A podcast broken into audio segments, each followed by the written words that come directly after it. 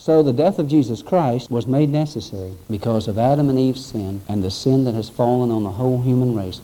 And if you don't believe that everybody is born a sinner, you don't know the temper tantrums that even a little baby can throw. Even little babies demonstrate the carnal nature when they rebel and they rant and they rave and they want their own way. Little babies sometimes remind me of Christians, don't they you? And I'm not going to go any further with that the holiness of God and the sinfulness of man. He who has a light view of sin will have a light view of the atonement. He who has a light view of the atonement will likewise have a light view of sin. If sin is regarded as just an offense against man, a weakness in human nature, a mere disease, uh, just a shortcoming, rather than rebellion, transgression, and enmity against God, and therefore punishable by death, then we shall not see any necessity of repentance and trusting in God.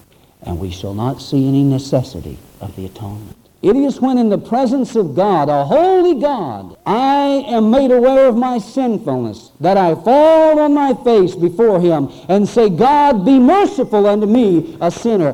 When churches have orchestrated out that part of their message and their worship and their service, they shall not have people getting saved because people will see no need to. They'll have people joining the club, but how many of you know that there is a great difference between church growth and regeneration, salvation? Jesus' death was also the fulfillment of Scriptures. There's a sense in which the atonement was necessary in order to fulfill God's spoken word. God said in the Old Testament, go back to Genesis chapter 3.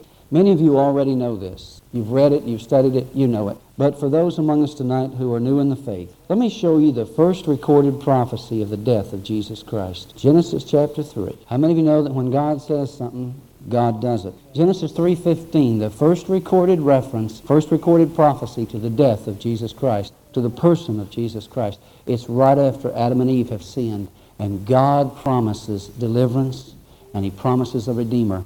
Genesis 3:15 and I will put enmity between thee and the woman. Who is he talking to here? Talking to the devil. The devil is the one that is set in opposition to the woman here. I will put enmity between thee and the woman, and between thy seed and her seed. Notice, seed is singular. It shall bruise thy head, and thou shalt bruise his heel. That's the first reference to Jesus Christ in the Bible, other than in Genesis chapter 1, where it talks about how God, in cooperation, the Father, Son, and the Holy Spirit decided to make man. Here is the first reference to his death. Isn't it incidental that it follows the fall of man? Isn't it interesting? You know God's redemption is that close to you tonight.